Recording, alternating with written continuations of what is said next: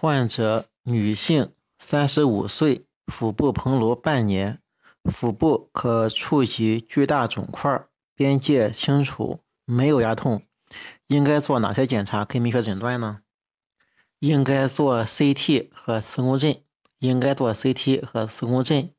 对于超声来讲，对于腹部的这个病变有受肠道系的影响，效果不是特别的好。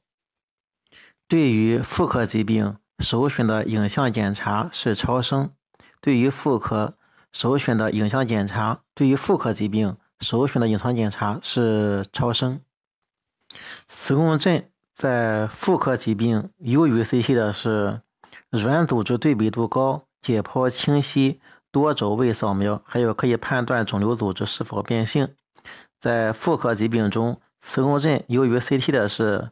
软组织对比度高，解剖清晰，多轴位扫描可判断肿瘤组织是否变性。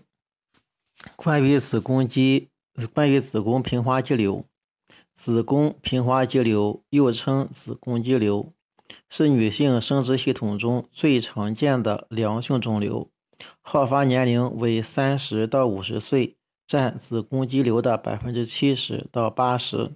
以四十到五十岁最多见，二十岁以下少见。其发病可能与长期和过度的卵巢雌激素刺激有关。绝经后，肌瘤可以萎缩退化。子宫肌瘤主要由子宫平滑肌细胞增生而形成，其中有少量结缔组织纤维仅作为一种支持组织而存在。子宫肌瘤的血供。为血流速度增快，外周阻力降低，外周阻力下降，流体内的血供参数以低阻中速及舒张期血量增加为特点。子宫肌瘤可以发生于子宫的任何部位，以体部最多见，占百分之九十六。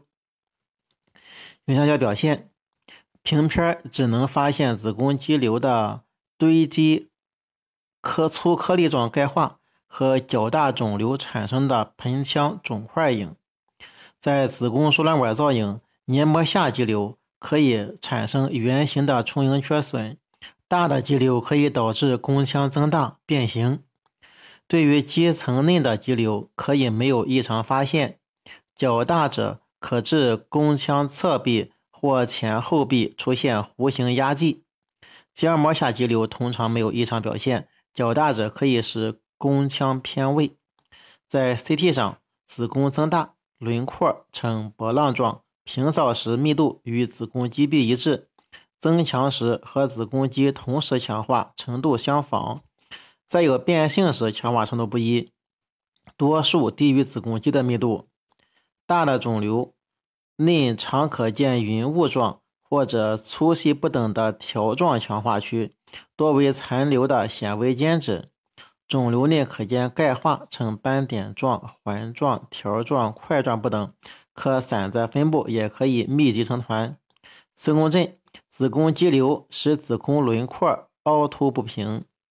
T1 与邻近肌组织信号相仿，T2 呈低信号，边界清楚，具有特征性。子宫肌瘤在 T2 上呈低信号，边界清楚，具有特征性。部分较大的肌瘤在 T2 向上。低信号流体内可见有蜕变的高信号灶，增强后肌瘤常不均质强化。嗯，扩散成像 DWI 高信号，ADC 是低信号。它和子宫平滑肌肿瘤鉴别，子宫平滑肌肿瘤在 T1 项呈明显的高信号，T2 项呈等信号，这反过来。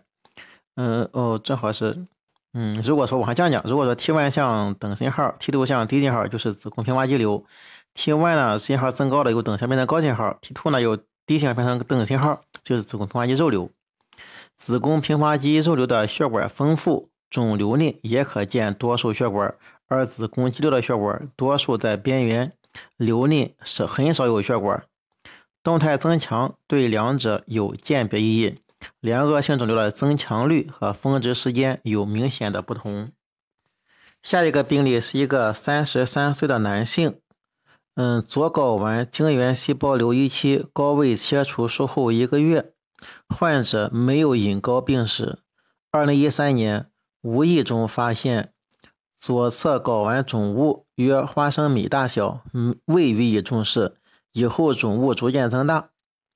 这是二月的时候发现的。四月九日与就诊当地医院，彩超提示左侧睾丸实性占位，并鞘膜积液，检查甲胎蛋白、hCG、LDH 均正常，胸腔胸胸腹 CT。未见腹膜后淋巴结肿大及其他异常。二零一三年四月十六日，当地医院行左侧睾丸腹股沟高位切除术，术中见左侧睾丸肿物二点五厘米乘二厘米大小，未累及精索和腹高。术后病理：左睾丸精原细胞瘤，肿瘤未累及副高和精索，临近淋巴管受侵，高血压病史三年。